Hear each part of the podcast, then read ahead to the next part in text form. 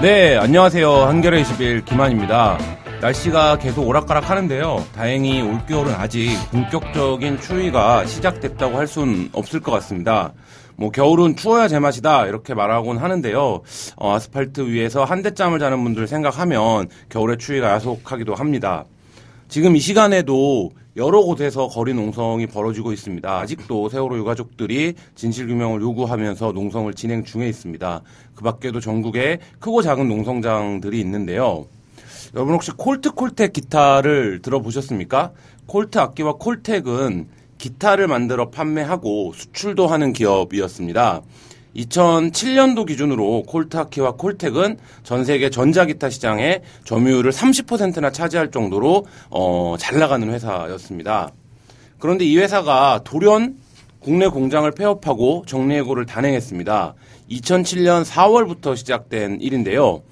그 이후로 지금까지 횟수로는 9년 동안 그 노동자들은 계속 투쟁을 벌이고 있습니다. 어, 그러던 와중에 지난 9월 3일 새누리당 최고위원회에서 김무성 대표가 콜트 악기와 콜텍 이런 회사들은 모두 이익을 많이 내던 회사인데 강경노조 때문에 아예 문을 닫아버렸다 이렇게 이제 얘기를 했습니다. 김무성 대표의 이 발언은 사실일까요? 김무성 대표의 이 발언에 항의하면서 10월 5일부터 콜트콜텍 해고 노동자들은 어, 시민들과 여의도 새누리당 앞에서 함께 농성을 이제 시작을 했습니다.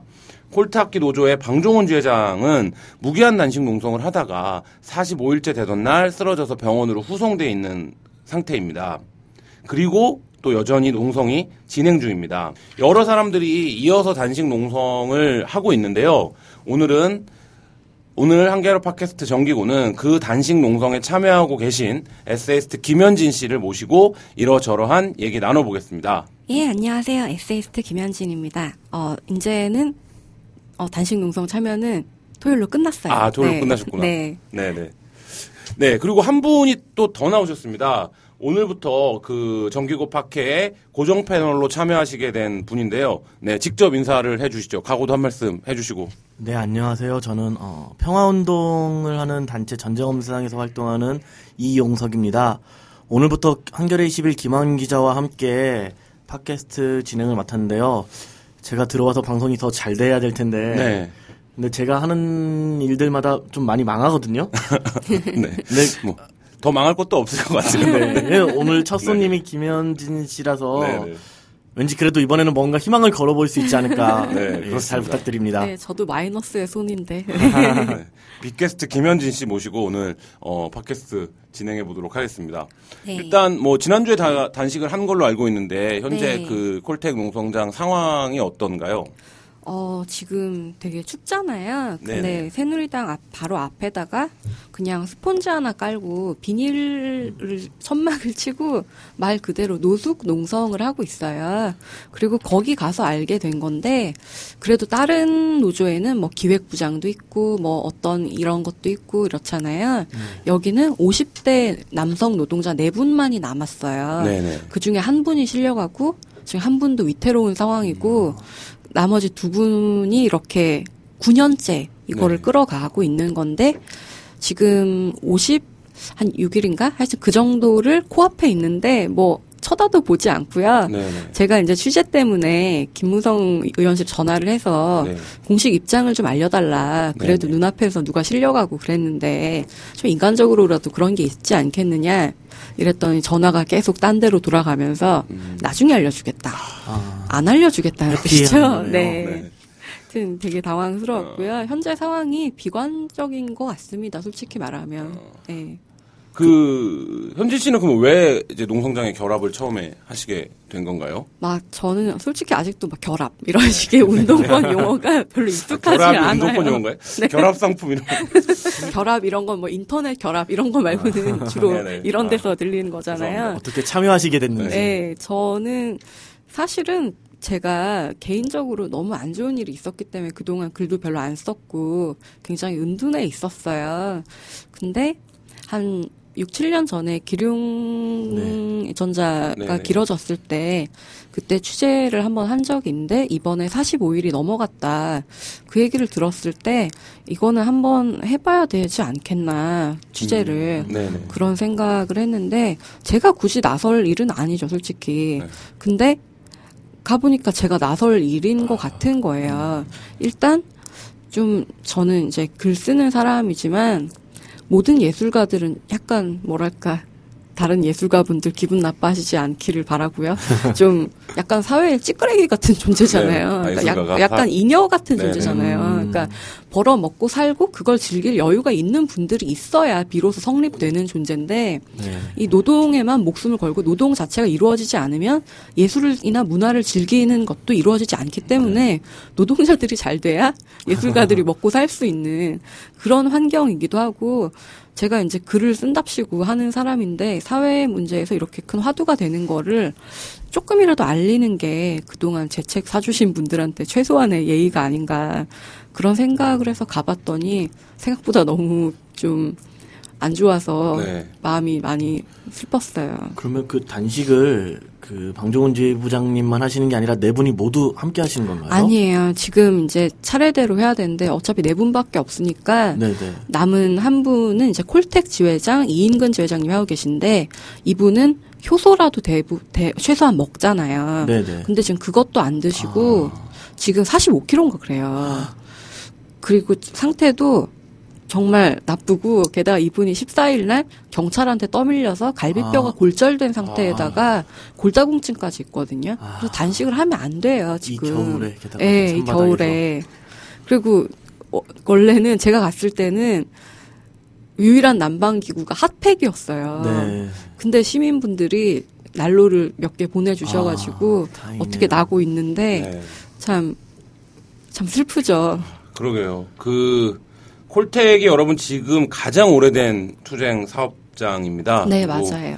그 뭐 집에 어렸을 때 뭐 지금도 마찬가지일 텐데요. 콜텍 기타가 저도 집에 한 대 있었던 것 같은데 그 우리가 모두가 이제 뭐 어렸을 적에 꿈 한때 꿈을 노래하던 악기를 만들던 아주 숙련공들이 지금 아, 그쵸, 네. 예, 9년째 농성을 벌이고 있습니다. 지금 근데 뭐 팬더 뭐 이런 것들 있잖아요. 네네. 그런 모든 거의 전 세계 브랜드 악기의 OEM으로 그렇죠. 지금 굉장히 예. 잘 나가고 있다고 네. 해요. 그래서 이 농성이 중요한 이유는 이 사업장의 규모나 뭐 네. 크기나 이런 걸 떠나서 이 공장을 폐쇄한 노동자들을 해고한 이유가 이제 굉장히 중요한 대목인데요.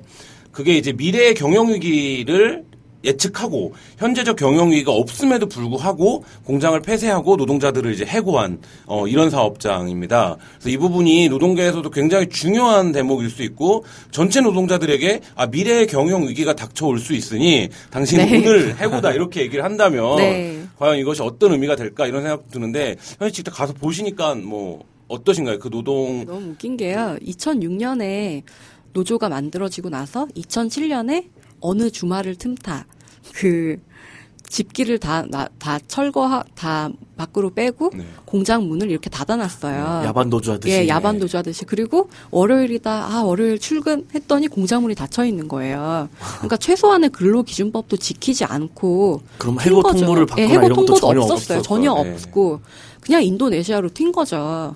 근데 그만큼 이 회사가 어려웠냐? 2004년에 이미 박영호 사장은 국내 120 대 재벌에 속했어요.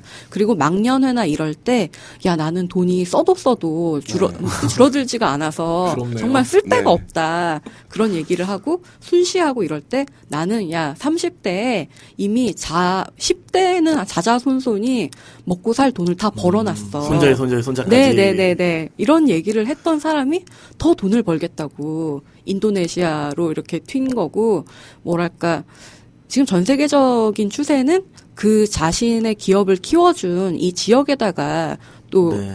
돌려주는 게, 네. 예. 지역사회 공헌하는 예, 지역사회 게. 공헌하는 게 글로벌적인 그런 거잖아요. 근데 그런 거랑 역행하는 거고 또 여기서 제일 많이 일하신 분은 30년 정도 돼요. 네. 그러니까 그분들의 숙련도 때문에 회사가 여기까지 왔는데 아니면 그런 건 다 때려치우고 근로기준법이라도 지켰어야 되는 그래요. 거 아니에요. 그게 너무 네, 어이없더라고요. 한국의 한국의 자본가들 왜 근로기준법을 안 지킬까요? 전부 전경련에서 교육받고 나오는 것 그리고 같습니다. 간혹 근로기준법을 뭐 몇 개 지키는 거 있잖아요. 네. 그게 신호등 실현시킨 것처럼 당연한 건데 예를 들어 최저임금 주면은 이걸 어기면은 불법인 거고 감옥에 가야 될 건데 지킨 거를 굉장히 자랑- 자랑스럽게 칭찬받고. 싶어요. 네. 우리가 신호등 건너 지킨다고 자랑스러워하지 않잖아요. 맞아요. 우리는. 네. 그렇습니다. 근데 이게 굉장히 좀 아까 어렵다는 말씀도 하셨는데 현실적으로 이미 공장은 이전을 했고 네. 어, 지금 이 농성이 어쨌든 김무성 대표의 발언에 항의하기 위한 농성으로 시작이 됐는데 궁극적으로 이 노동자들이 현장으로 돌아가는 게 중요할 텐데 지금 농성의 어떤 요구 사항이라 그럴까요? 뭐 전망은 어 떻게 되고 있나요? 이미 여기 남아 계신 노동자분들이 다 50대이기 때문에 만약에 복직을 해봤자 곧 정년 퇴직으로 네. 나가게 되세요. 아마 1년도 일 못하고. 근데 왜 계속 이렇게 하시냐라고 여쭤보니까 우리가 선례가 된다는 거예요. 뒤에 따라오는 노동자들한테. 그리고 후배 노동자들을 위해서 절대로 이런 선례를 남겨선 안 된다. 예. 예. 그걸로 콜밴이라고 콜트콜텍에서 만든 밴드가 있는데 서초동 점집이라는 노래도 만들었어요. 아, 네. 하시는 네네. 거예요? 예. 연극도 하시고 정말 문화적으로 할 수 있는 거의 모든 시도를 단 4명이서 9년간 해왔다는 게 거의 정말 무한도전이네요. 네, 대단합니다. 네, 그분들이 수요일마다 그 공연도 예, 클럽 빵이라는 네, 곳에서 예. 매 수요일마다는 아니고 네. 매달 마지막, 마지막 수요일. 수요일, 네. 그러니까 기타를 이제 만들고 하시다가 그 9년 동안 그걸 배우고 심지어 공연까지 하시고 정말 뭐랄까 분신도 해보셨으니까 죽는 거 빼고는 다 해봤다고 봐야죠. 이 사업장도. 한국에 여러 장기 투쟁 사업장들이 있었고 존재했었고 하지만 거듭 말씀드리지만 사실 이 콜텍의 경우에는 미래의 경영 위기로 현재 노동자들을 해고할 수 있다. 그리고 그것이 어떤 법원에서 지고 또뭐 네. 이럼에도 불구하고 계속적으로 어 집권 여당의 대표의 입에서 강경노조 때문에 회사가 망했다. 뭐 이런 얘기들이 나오고 뭐 이런 상황들이 현재 망하지 않았어요. 엄청 잘 나가고 있다고요. 아 그러면 그 네. 얘기를 해봐야겠네. 김무성 대표는 왜 그런 얘기를 했을까요? 저도 계속 생각하다가 네. 그 이인근 주장한테 왜 이런 얘기를 했을 것 같으세요 하고 여쭤봤더니 또 콜텍콜텍 아 콜텍은 모르겠고 콜텍 같은 경우에는 좀 신기한 게 이분들은 뭐 데모한다 이러면 미친놈 뭐 이러던 그냥 평범한 동네 아저씨였었는데 이런 걸 하시게 된 거예요. 근데 그러면서 생각을 하시게 돼가지고 왜 김무성이 이런 얘기를 했는 것 같으세요? 이러니까 분명히 앞으로 노동 개혁이라고 하지만 사실은 노동 개악이잖아요. 그거에 대비해서 지금 약치는 것 같다 그런 말씀을 하시는데 그 분석이 좀 어느 정도 옳지 않나 그렇죠. 그런 생각이 때 들어요. 어, 거론하기 전후에도 계속 강경 노조 때문에 노조만 아니었으면 우리가 뭐 3만 불 시대를 네, 네, 거다. 예, 예, 예. 그 맥락 속에 있는 거군요. 그런 것 같아요. 계속 노조 같은 거를 못 만들게 하고 국민들을 좀 다루기 편한 이런 상대로 만들기 위해서 요거 하나는 참 꼭 한번 뭐 밟아도 별 상관없는 그런 걸로 취급하고 있지 않나 싶어요. 그 뭐 최근에 송곳이라든지 한국의 노동 현실이나 노동 조건에 대한 그 어떤 사람들의 관심 이런 것들의 지반 그러니까 지평이 좀 넓어지고 있는 측면 뭐 이런 것들도 근데 송곳이 안 좋게 끝나잖아요. 지고 지고 지다가 네, 그렇죠. 그래서 사실은 이게 삼성에서 고도로 그런 지능적 것이. 네, 어. 그런 것이 아닌가. 아 이중 플레이다. 네. 아, 네. 근데 지금 언론의 문제도 굉장히 심각한 것 같아요. 콜텍 같은 경우에는 이제 뭐 강경노조 때문에 회사가 망했다 이런 이제 말하자면 아, 아까 말씀드리다가 네. 잘, 잘 말씀을 못 드린 게 2006년에 만들어갖고 네네. 2007년에 해산을 당했는데 네. 파업 한 번 안 해본 노조가 무슨 강성 노조냐는 아, 거예요.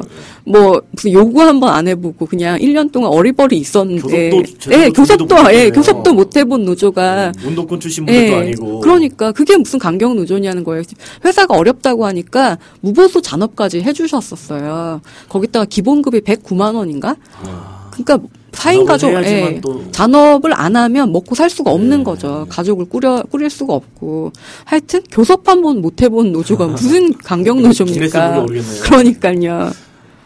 근데 이게 막 보도도 엄청 나왔었어요. 이 콜텍 노조가 강경 노조. 그래서 결국에는 뭐 동아일보가 보도를 이제 그런 논조로 했다가 대법원 네. 가서 제가 콜텍 노동자들이 이긴 걸로도 알고 있는데. 네. 그래서 아까 제가 송곳 말씀도 드렸지만 한국 언론이 실체적인 진실과 상관없이 어떤 어 노조 노조나 그 노동자들을 그냥 지- 어떤 집단이다 이렇게 묘사해 버리면 이미지만 네, 재생되죠. 네. 맞아요. 예. 그리고 거기에 뭐 45일간 단식 투쟁을 하고 있다. 뭐 이렇게 이제 보태지면 굉장히 또 뭐 그들이 아주 이렇게 공격적인 그 활동을 벌이고 있는 것처럼 보이는데 네. 지금 상황은 이제 전혀 그런 것은 아니군요.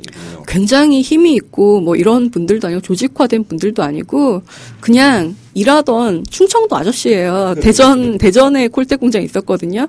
아 와슈 뭐 이러는 정말 순박한 분들이시고 이거 이렇게 오래될 줄 알았어요. 이렇게 여쭤보면 죽어도 아니었지 막 이러면서 막 학을 그분들은 그냥 보통 분들이세요. 지금 9년째 유지가 되고 있을까요? 그 방조은 지회장님 같은 경우에 빚이 3억 가깝다고 알고 있어요. 그러니까 해고는 살인이다라는 게 그 네 분 중에 두 분은 가정이 깨졌거든요. 그러니까 그렇 그리고 다른 분들 전부 다 친구가 다 없어졌다. 그런 말씀을 하세요. 왜냐하면 50대면은 주변에 자영업하는 친구가 많잖아요. 뭐 네. 그래서 노동 뭐 기준법 이런 얘기를 하면 친구들이 되게 듣기 싫어하고 뭐 지휘수당 챙겨주냐 뭐 이런 얘기하면은 따시키고 이래가지고 결국 친구도 자꾸 없어지고 사회로부터 계속 죽은 사람이 되는 거죠. 그래서 해고는 살인이다라는 말이 나오는 것 같아요. 원래 노조 시작할 때는 규모가 더 컸겠죠. 지금 싸움이 길어지고 가정이 말씀하신 것처럼 예. 어려워지고 이러면서 많은 분들이 떠나신 건가요? 그 생계 때문에 많이 이탈했고 초반에는 아무래도 이분들이 특이한 게 농민 출신인데 그러니까 억울해하시는 게 시골에 시골 무지랭이들이 이렇게 네. 말씀하시는데 시골에서 농사하시던 분들이 와가지고 공장 이만큼 키워놨더니 인도네시아로 튀었냐 이런 얘기 하시는데 처음에는 산들이라고 그 자기네의 노하우를 이용해서 고추장 된장 만드는 네. 이런 사업도 하셔서 어떻게든 해나가려고 하셨는데 상호가 예, 아, 그러셨군요. 그 사업도 잘 안 된 걸로 알고 있고, 지금 재정 상황이 어떠냐 하고 여쭤봤더니, 연명이란 두 글자만 말씀하시더라고요. 슬픈 네. 있잖아요. 네. 그 한국에서 회사가 어떻게 되더라도 자본 회사를 운영하던 자본가는 살아남고 네. 그 공장을 실제로 읽어왔던 노동자들의 삶은 어떻게 파괴되더라도 사실 그게 내 문제가 아니다 이렇게 생각을 해버리면 사실 우리가 어 이것이 곧 나의 문제일 수 있다 이런 생각들과 연대들이 있어야 사실 여러 가지로 어더 나은 예, 사회 콜트콜텍은 진짜 우리 문제인 게 저는 일단 어디 소속돼 있지는 않지만 만약에 한겨레 같은 경우에 완 씨한테 네. 한겨레 옛날부터 어려운 거 알지 미래에 분명히 경영위기가 있을 거야 이건 누구나 다 알잖아 이러면서 나가 이러면은 이 설레가 있으면 나갈 수밖에 없는 거 아니에요. 그쵸. 그러니까 노동자라 그러면 사람들이 기름밥 먹은 사람들만 생각하는데 이거 뭐 화이트 칼라 뭐 블루 칼라 할거 없이 다 해당되는 얘기이기 때문에 우리 모두의 싸움에 이분들이 선봉에 서고 있다. 이렇게 생각해야 맞는 것 같아요. 그러니까 이분들이 불쌍하니까 도와주자. 이런 게 아니고 네. 내 문제인 거죠.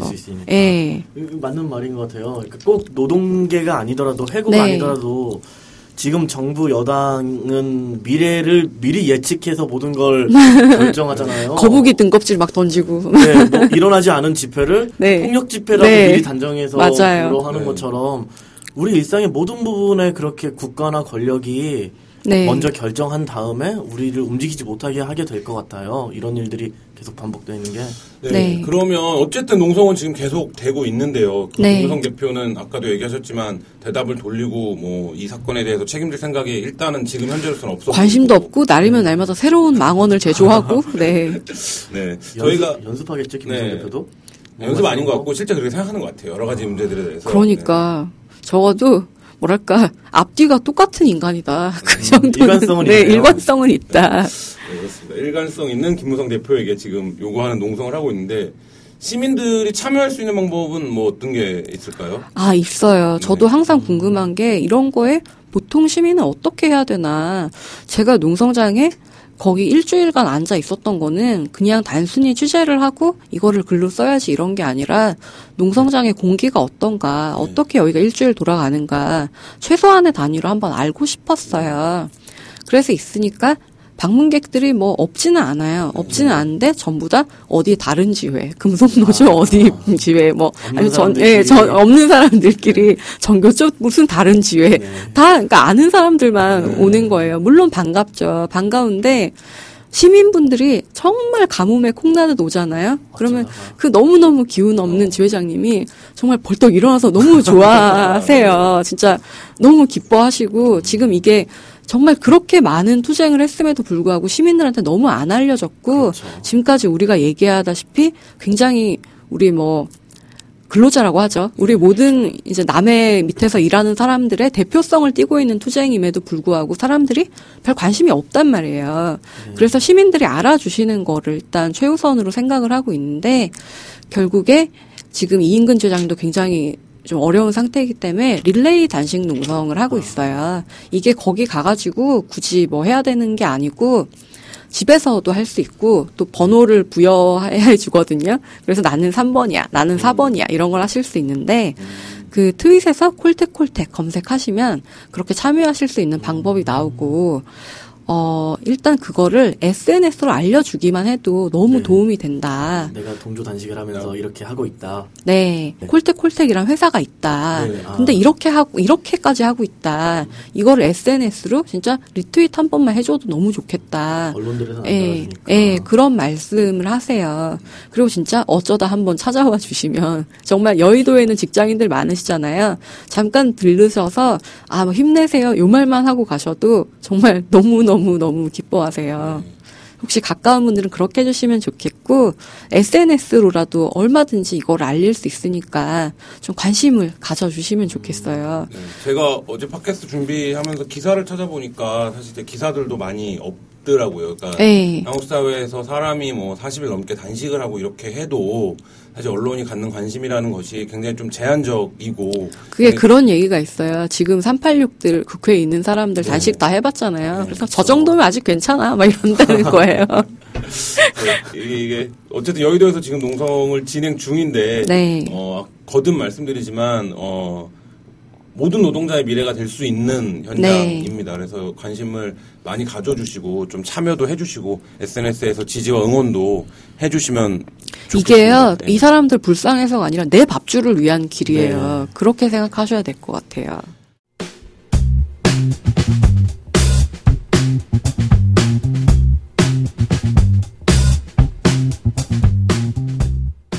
네, 아, 계속 뭐, 긴 농성 장기 투쟁 사업장에 대한 얘기를 해봤는데요. 김현지 씨가 또, 어, 굉장히 유명한 에세이스트이시기도 뭐가, 하고. 뭐가 굉장히 유명하니까. 네, 아닌가? 제일 잘 나가지 않나요? 뭐, 어딜 이렇게 책이 안 팔리는데 뭐가 잘 어차피 나가. 요새는 책은 다 안 팔리고 네. 김훈 정도가 아니면은 책은 안 팔리나 보더라고요. 그래서 저는 요즘은 책, 책을 왜 써요? 이러면, 아, 저는요, 제가 쓴 책을 모으는 취미가 있어요. 이렇게 얘기를 해요. 네, 어쨌든 새 책이 나오셨어요. 네, 네. 새 책이 나왔습니다. 소개를 좀 해주시죠. 예, 제목은 육체 탐구 생활이고요. 그 전에 김환 씨가 있던 매체에서 네. 그때는 이제 작은 매체니까 옆에 그 남자 크기는 몇 센치 뭐 이런 광고 같은 게 뜨고 이랬잖아요. 그러니까 아예 여기에 묻어가 보자 이래갖고 육체 탐구 생활 이렇게 지었는데 그게 네. 책 제목으로까지 오게 됐어요. 어 이거는 제가 그동안 책을 좀 안 내고 좀 쉬었는데 그동안에 몸이란 거에 굉장히 관심을 많이 갖게 됐어요. 물론 그 전에도 몸에 관심이 많았지만 저한테 육체라는 거는 굉장히 제어해야 될 대상이고 내 말을 들어야 되고 특히 또 여자니까 네. 또 앞에 나설 일이 가끔 있으니까 굉장히 컨트롤을 해야 되고 내 말 안 들으면 진짜 때려 잡아야 되고 그런 거였는데 너무 힘든 일이 있을 때 정말 제가 한 20kg 가까이 쪘어요. 네. 몸이 말을 안 들어주더라고요. 그러면서 아 내가 몸보다 내가 약하구나. 근데 몸이라는 거랑 화해할 수는 없는 건가. 그렇게 타협할 수밖에 없는 그런 타협 타협이라고 그러면 좀 그렇고 어, 같이 갈 수는 없는 건가. 그런 생각을 하고 있을 때, 성공의 신부인 매튜 폭스라는 분의 글을 일, 알게 됐어요. 잠깐만 소개해드리면, 몸을 대하는 걸 보면 땅을 어떻게 대하는지, 동물을 어떻게 대하는지 알 수 있다. 그리고 사람이 자기 신체로부터 그 육체의 체험으로부터 멀어지게 되면 제국의 건설자들이 그 빈자리를 소비재, 그러니까 자본이나 군사적인 승리로 채울 수 있게 된다는 거예요. 그래서 신체로부터 멀어진다는 거는 뱃속에서 치밀어 오르는 도덕적 격분으로부터 멀어지고 마찬가지로 동정도 느낄 수가 없게 되는 길이다. 이런 글을 굉장히 마, 굉장히 감명 깊게 읽었는데 그러면서 느낀 게 방금 이제 그 농성 얘기도 했지만 그 육체로부터 멀리 떨어져 있다는 거. 그 김무성 같은 경우에 사람이 곡기를 끊는다는 건 목숨을 걸었다는 건데 네. 이제 싸울 게 없는 사람들이 자기 육체를 마지막으로 내던지는 거잖아요. 거기에 관심이 없다는 거는 지금 정부 여당이 노동자뿐만 아니라 시민을 어떻게 대하는지를 단적으로 보여주는 예인 것 같고 거기 간 것도 이제 더 싸울 게 없어서 내 몸을 깎아서 싸우는 사람들은 어떤 것일까 그런 고민을 했었고요. 제가 옛날에 기룡 농성에 참여한 다음에 그런 고민을 굉장히 많이 했어요. 내가 무슨 글 쓴답시고 하는데 뭐 저는 논객이라는 말도 싫어하고 제가 논객이라고 생각하지도 않고 좀 논객은 뭐 이렇게 논리가 있어야 논객인데 저는 뭐 그런 것도 없고 지금 내 기분이 나쁘니까 이걸 써야겠다 뭐 이런 식이거든요. 근데 그런 비정규 노동 또 저소득 저숙련 노동 이런 거에 대한 계속 글을 쓰는데 내가 거기에 대해서 얼마나 아는가 그러니까 소위 말하는 뭐 돈은 없지만 지식 자본은 있죠. 뭐 명문대에서 석사까지 했고 네. 제가 주변에 어울리는 사람들 솔직히 뭐 스카이 아닌 사람 별로 없고 왜냐하면 기자의 뭐 편집자 네. 이런 사람들이니까 정말 대한민국 몇 프로밖에 안 되는 사람들이잖아요. 그러면서 내가 뭘 아는가 그런 고민을 하다가 그 대학원 공부를 하면서 새벽에 녹즙 배달을 했거든요. 네네. 그거는 정말 육체로밖에 할 수 없는 일인데 왜 그러냐면 중간에 누가 제 손수레를 훔쳐갔기 때문에 아, 정말 그 부부의 도움을 아무나도 네, 못 받고. 네. 그- 완전 군장이 몇 킬로죠? 한 그게 40킬로 넘어가잖아요. 그러니까 네. 제가 한 50킬로 넘는 녹집 가방을 끌고 맨날 그걸 끌고 다니면서 일을 했는데 그게 어떻게 어떻게 하다 보니까 22개월이 됐어요. 그래서 병장 배달을 22개월 하셨어요. 네. 정말 병장- 병장 제대를 했는데 그런 경험들도 녹여내고 제가 이제 저 사실 나한테 남은 거는 육체밖에 없구나. 내 몸을 스쳐 지나간 기억들, 거기에서 얻은 것들, 잃은 것들 그런 거를 대강 기록해 본 그런 책입니다. 그 저는 이제 책이 나오기 전에 원고들을 몇 편 다는 아니고 이제 제가 있던 매체에서 그 기고를 네, 시작을 했었고, 예, 했었죠. 읽어봤는데 아버지 유골함 이야기 굉장히 충격적이었고 당시에 이제 그 글이 나갔을 때도 꽤 반응도 있었던 걸로 제가 기억을 하는데 이게 육체 탐구 생활이지만 사실 어떤 몸이라고 하는 기호를 관통하는 어, 한국 사회의 어떤 시선과 그 시선에 관한 이야기들 그리고 네. 뭐 이런 것으로 이제 저는 이해를 하고 있는데 네. 사실 몸물로 그런 얘기를 해야겠다라고 생각하시게 된 이유는 지금 좀 말씀하셨지만 뭐 결국 이제 그것이 궁극의 수단이다 최후의 수단이다 이런 그런 것도 있고요. 네. 제가 논객이 못 되는 이유 중에 하나는 머리가 나빠요. 아, 농객들은 다 머리가 좋나요? 아, 그럼요. 논객들은 논리도 있고 머리도 좋고 이런데 저 같은 경우에는 이게 몸으로 와닿지 않으면 글을 좀 못 써요. 그래서 이번에도 그냥 그 콜tek콜텍 같은 경우에도 굳이 같이 굶을 필요는 없잖아요. 누가 굶고 싶겠어요. 근데 가가지고 좀 같이 괴로워 봐야 뭐, 뭐를 쓸 수 있을지가 나오는데 여자들은 좀 다이어트 한다고 많이 굶잖아요. 그래서 한 6일쯤까지 안 힘들더라고요. 그래 아. 그때까지 글이 한 개도 안 써졌어요. 근데 한 6일째 되던 날 막 토했어요 위에까지. 아. 그러고 나서 갑자기 어지러지더니 그날부터 문장이 막 써지는 거예요. 그래가지고 아 나는 그냥 몸으로 하는 사람이구나. 그러니까 머리가 나쁘면 몸이 고생이라더니 나는 그런 사람이구나.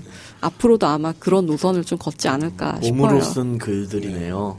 예, 아마도 좀 그런 것 같아요. 현지 씨가 뭐 저랑 비슷한 또래 세대인데요. 동년배쯤 될 텐데 굉장히 빨리 데뷔를 했고 이제 어쨌든 음, 뭐 나이가 든다라는 표현이 적절한 건지 모르겠지만 어쨌든 나이를 먹고 있습니다. 뭐 누구나 그렇듯이. 아, 아주 착실하게 먹고 네, 있어요. 그래서 네.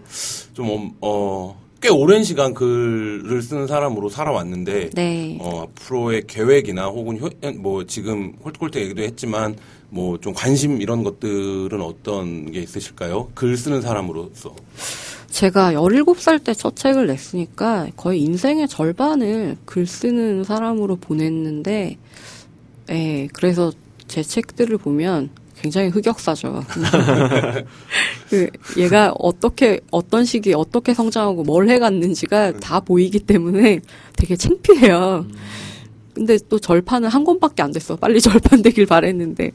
앞으로의 계획은 사실은 저는 제가 단독으로 낸 책이 8권인데 그게 아직 30대 초중반인데 적은 책은 아니잖아요. 네. 근데 이렇게까지 할 일이 없을 수가 있는가. 그게 굉장히 고민이에요. 요즘 일이 너무 없어요. 이렇게까지 할 일이 없는 게 정상인가. 그런 고민을 조금 해, 해보고 있어서 지금은 먹고 사는 게 요새는 그럼 예. 무슨 일로 생계를 생계 유지를 못하고 있어요. 얼마 전에 막 사보 면접 이런 것도 보고. 이 콜드콜덱 단식도 뭐 굳이 뭐 참여를 안 하셨어도 그 연장선에서 뭐 참여를 안 했어도 그냥 집에서 단식했을 수 있는 거죠. 뭐 아무 이유 없이. 그래갖고 어 앞으로는 아 제가 내년에는 소설을 발표하려고 지금 절반 정도 썼어요.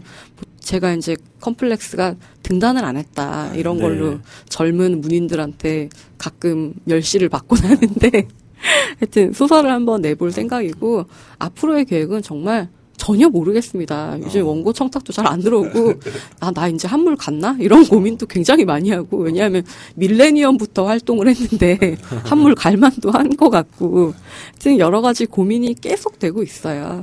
그래서 야 모라토리엄이 아직 안 끝났구나 그런 고민을 계속 하고 있습니다. 그 이용석 씨도 출판계 잠깐 있었는데 뭐 잠깐 네. 아니죠 한 5년 네, 가까이 네. 있었는데 이 글 쓰는 사람들이 못 먹고 사는 문제에 대한 좀 근본적인 해답이 필요하지 않을까요? 필요하죠. 네. 해답 좀 내보세요. 출판사 일개 편집자가 자기 월급도 못 챙겨가는 사람들인데. 근데 저희 뭐냐 편집자 동료들끼리 모이면 그런 얘기도 하고는 해요. 어떤 친구들은 작가를 꿈꾸는 사람들도 있거든요. 네. 작가를 꿈꾸도 책을 내더라도 회사는 나가지 말자. 나가지 말자. 예. 그러면 못 먹고 살잖아요. 그러니까 회사에서 그러니까 회사에서 받아서 네, 회사에서 아, 이탈하지 아까 회사에- 말자. 네, 네. 이탈하지 자기. 잡을 네. 가지자. 네. 출판사에서 보니까 어 정말로 책을 팔아서 인세로 먹고 살 수 있는 사람은 모든 장르를 다 합쳐도 제 손가락 발가락 다 합치면 그 정도밖에 안 되겠더라고요. 뭐 한 2%? 1%? 네. 1%도 안 될걸요. 2%안 될 것 같아. 네네. 네. 그래서 대부분 작가들이 어 책을 낸 다음에 그 책을 매개로 강연을 다니면서 강연 수입으로 많이들 사세요. 그쵸. 책은 네. 약간의 키일 뿐이고 그렇죠. 그걸로 강연을 되게 하려는. 예. 아까 저희 웃으면서 얘기했지만 사실 요새 젊은 창작자들이 가난과 생존, 가난 때문에 생존을 이어가지 못하고 돌아가시게 된 안타까운 일들이 네. 여러 발생했잖아요. 네. 이게 사실은 되게 네. 먼 일, 남일이 아닌 아, 거죠. 저는 지금 당장 제일 같아요. 몸이 건강해서 지금 살아있는 거지. 병이라도 있었으면. 여러분 네. 네, 이 팟캐스트도 듣고 여러 가지 매체도 좋은데 진짜 좀 책을 네, 읽어주십시오. 육체 탐구 생활 네. 많이 사주세요. 네, 뭐 그리고 예, 이거를 듣고 계신 에디터 여러분, 저는 놉니다. 원고 청탁 많이 해주세요. 네. 저 네. 책 되게 재밌게 읽었는데 그런 감사합니다. 부분이 인상 깊었어요. 그러니까 오늘 얘기 들으면서도 그렇고 어쨌든 김현진 씨는 사회 문제에 관심이 많고 많은 뭐 투쟁 사업장에 결합이 아닌 참여도 많지도 하시고 않아요. 그냥 몇, 몇, 몇 개. 네. 아유 그래도 사람이 몸에 한 개인데 몇 개를 하는 게 대단한 그렇죠, 거죠. 대단하죠. 네. 아, 전혀 그렇지 않습니다. 아, 민망해라. 네. 근데 그런 느낌이었거든요. 그러니까 결합이 아닌 참여? 뭐 운동권 굉장히 누가 보면 되게 어떤 사람들은 과격한 사람으로 김현진 씨를 알고 있을 수도 있는데 그런 과격한 느낌이라기보다는 뭐랄까 투쟁가가 어울리기보다는 약간은 되게 서정적인데 가사는 굉장히 센 가사들 있잖아요. 루시드 폴 사람이었네 노래라든지 윤영배 씨 노래 같은 네, 네. 그런 느낌이었어요. 책도 그렇고. 서정적인데 센. 네. 네. 어, 저 되게 적절한 표현인 것 같은데요. 김현진 씨를 지금 얘기- 칭찬인가? 라는 어, 생각을. 네. 엄청 아, 칭찬이었는데 정말요? 감사합니다. 그리고 사회 문제에 관심이 많다는 말은 별로 적절하지 않은 것 같고요. 네네. 아까 그 말이 틀렸다는 게 아니라 저는 뭐랄까 우리 사회에 대해서 제가 굉장히 채무를 지고 있다고 생각을 해요. 물론 책들이 거의 팔리지 않았지만 첫 책은 그나마 조금 팔려가지고 대학교 학비를 충당할 수 있었거든요. 아, 네. 물론 국립대였기 때문에 쌌던 게 네, 그렇긴 한데 그래서 나를 공부시켜주고 졸업시켜준 게 다 독자들이다. 그래서 저는 항상 땡스투에 뭐 가족 이런 거 쓰잖아요. 그런 거다 네. 필요 없어. 책 사준 사람이 제일 고마운 네. 거든요. 항상 독자들 제일 앞에 놔요. 그래서 그런 뭐랄까 그런 분들한테 뭘 갚아야 된다는 생각을 계속 많이 해요.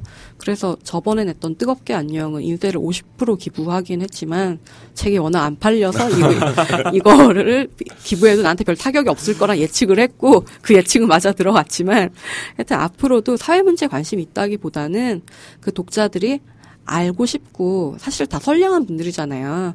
알고 싶고 알아야 되지만 잘 안 되는 거 그런 거를 시간이 많은 제가 가가지고 알려드리는 걸로 조금이라도 이 채무를 갚고 싶다 그런 마음입니다. 네, 전국의 편집자 여러분, 김현진 작가는 많이 쓰고 싶다고 합니다. 네. 네, 연락 모든 주세요. 장르를 다 쓸 수 있어요. SF 빼고. 네. 그 제가 현진 씨를 안 지가 한 10년쯤 되는 것 같은데요. 시- 그렇게 네. 오래는 안 되는데. 네. 네, 2007년도에 우리가 같이 자담다고 그랬었어요. 아 그렇구나. 네. 그게 벌써 10년 네, 가까이 거의 됐네요. 10년 가까이 네. 됐죠. 네. 근데 어쨌든 글을 써서 먹고 사는 문제에 대해서 지속적으로 그것이 나의 문제다. 그리고 내가 그 글을 통해 서 한국 사회와 어떤 어, 대화를 해 나가는 존재다. 이런 인식을 갖고 있는 작가 글 쓰는 사람들이 사실 어, 많지 않습니다. 그게 네. 여러 가지 의미에서의 자기 생계의 문제들도 있고 저도 쭉 회사 다니면서 사실은 그렇지만, 썼었어요. 네. 어쨌든 그런 사람들의 어떤 그 글들 그리고 계속적으로 글을 쓸 수 있는 환경과 풍토 같은 것들이 존재하고 또 그 기반이 있어야 우리가 계속 어떤 읽을 거리들의 어, 재생산 이런 것들을 그렇죠. 예, 기대할 수 있지 않을까 뭐 이런 생각을 합니다. 어, 저는 이 책 읽으면서 또 느꼈던 게, 네. 그러니까 뭐 저도 김한 기자랑 동년배거든요. 네네. 얼굴은 훨씬 어려 보이지만 누가요? 제 아, 아닌가요? 이용석 씨가 네네. 어, 그러니까 같은 세대를 시대를 살아왔고 같은 네. 시대를 사는 같은 세대인데 확실히 남성의 경험과 여성의 경험은 많이 다르다는 걸 느꼈어요. 어, 어떤 면에서요? 몸이 겪어온 일들, 몸으로 하는 일들을 많이 쓰셨잖아요. 네네. 가장 기본적으로는 이런 거죠. 제가 지금 파주에 사는데 네. 파주는 되게 살기 좋아요. 사람도 없고 차도 없고 음. 밤이 되면 아무도 없고 길거리가 한산하고 네. 저는 그게 좋은데 제 여자친구는 이게 무서운 거예요. 어, 너무 밤에. 무섭겠다. 네. 그러니까 그런 경험들 네. 또 똑같은 공간을 바라보는 네. 거에서 전혀 생각하지 못한 어떤 지점들 저는 그래서 남성보다는 여성들이 더 많은 걸 볼 수 있다고 생각하거든요. 이 세상의 여러 부분들을 남성은 주류니까 사실은 우리가 보는 거가 세상의 언론엔 더 많이 나오지만 소수자들이 소수자들의 시선으로 봤을 때 더 많은 것을 풍성하게 볼 수 있다고 생각하는데 그런 걸 책에서도 많이 느꼈거든요. 그런 얘기가 있어요. 왜 여성부만 있고 남성부는 없냐? 그쵸. 왜냐하면 모든 모든 부가 다 남성부니까. 남성부니까. 네. 네. 그래서 약간 지금 또 네. 가열찬 20대를 살아오고 이제 30대시잖아요. 네네. 음, 김현진 씨가 20대일 때 세상과 지금의 세상은 또 굉장히 많이 달라졌는데 네. 흔히 헬 조선이라고 말하는 이 시대에 30대 여성으로 사는 것에 대해서 제가 감히 이 책을 읽으면서 조금 상상해 볼 수 있었던 것 같아요. 네. 제가 20대 때는 그 칼럼 같은 거 쓸 때 굉장히 냉소적이고 웃기는 거 그런 거를 많이 썼었죠. 그리고 그런 거를 좋아해 주시는 분들이 많았는데 어느 순간부터 저는 놀리는 게 좀 싫어졌어요. 음, 그러니까 얼레리 꼴레리 이러면서 이렇게 놀리는 건 잠깐 재밌는데 그냥 우리끼리 재밌고 많은 거 그게 좀 싫어지고 제가 지금 딴지 라디오에서 팟캐스트 맹장전이라는 걸 하고 있는데 여기에 변희재 씨 그리고 어 저기 뭐냐 합리적 보수라고 볼 수 있는 그 이종걸 씨- 이종걸 의원 사촌 형님이기도 한 전 국정원장 이종찬 씨 네. 네. 그리고 다음 다음 녹음으로는 조갑재 씨, 뭐 이런 네. 분들을 모시고 있는데 요즘 제가 관심이 있는 거는 그런 소통이에요. 음, 김무성에 대해서는 약간 의심이 들지만 그래도? 인간 아니겠냐. 좀 인간으로 좀 같이 앉아가지고 얘기하다 보면 뭐라도 없을까. 음. 이제 놀려대는 거는 좀 지겹고 네. 한국 사회가 점점 점점 벌어지고 있는데 그래도 어딘가는 우리가 얘기할 수 있는 구석이 있지 않을까? 같이 좀 그래도 얘기할 수- 그리고 솔직히 말하면 진보 쪽이 계속 쫄리잖아요. 네. 그 어르신 인구는 계속 늘어가고 젊은 인구는 계속 줄어들고 그러다 보니까 소통과 대화를 이쪽에서 먼저 시도하고 저쪽 논리를 갖고 오지 않으면 새누리당이 우리 뭐 색깔이랑 뭐 논리랑 이런 거다 갖고 갔잖아요. 구호도 다 예. 구호가 구호, 빨간 색깔까지 다 갖고 갔어. 그런 것처럼 우리도 알아야 되는 것 같아요. 지피지기라는 말이 되게 흔한데 그런 걸 해야 될 것 같아서 그런 시도들을 조금씩 해보고 있고요.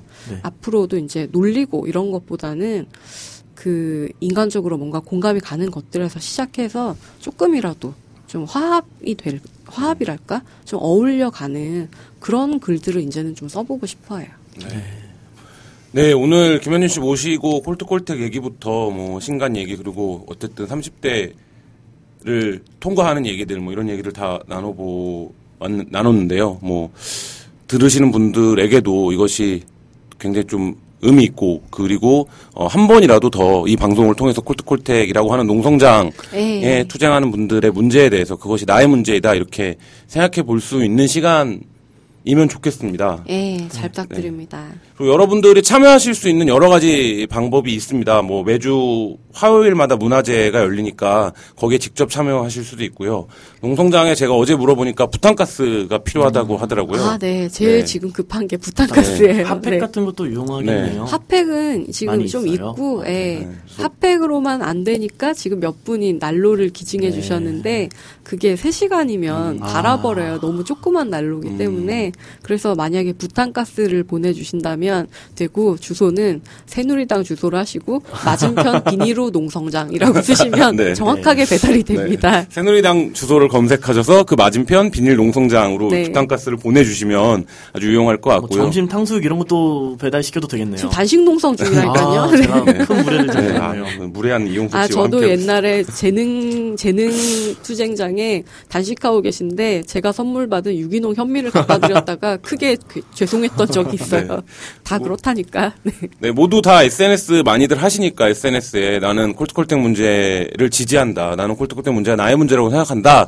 이렇게 뭐 인증샷 같은 것들을 올려주시면 어, 우리가 오늘을 살아가는 노동의 문제를 개선하는데 조금이라도 함께 할 수 있지 않을까. 뭐 이런 생각도 듭니다. 오늘 어떠셨나요? 첫 방송이셨는데 이용숙 씨. 아, 뭐 아직 감이 막 오지는 않고요. 네, 하다 보면은 조금씩이라도 늘겠죠. 네. 네. 그래도 뭐 오늘 워낙 김현진 씨가 말씀을 잘 해주시고 해서 네. 또 김원 기자의 능수능란한 진행 덕분에 능수능란한. 아니, 이렇게 칭찬하면서 끝내야지 좋은 거 아닌가요? 훈훈하게 끝내죠. 네. 네.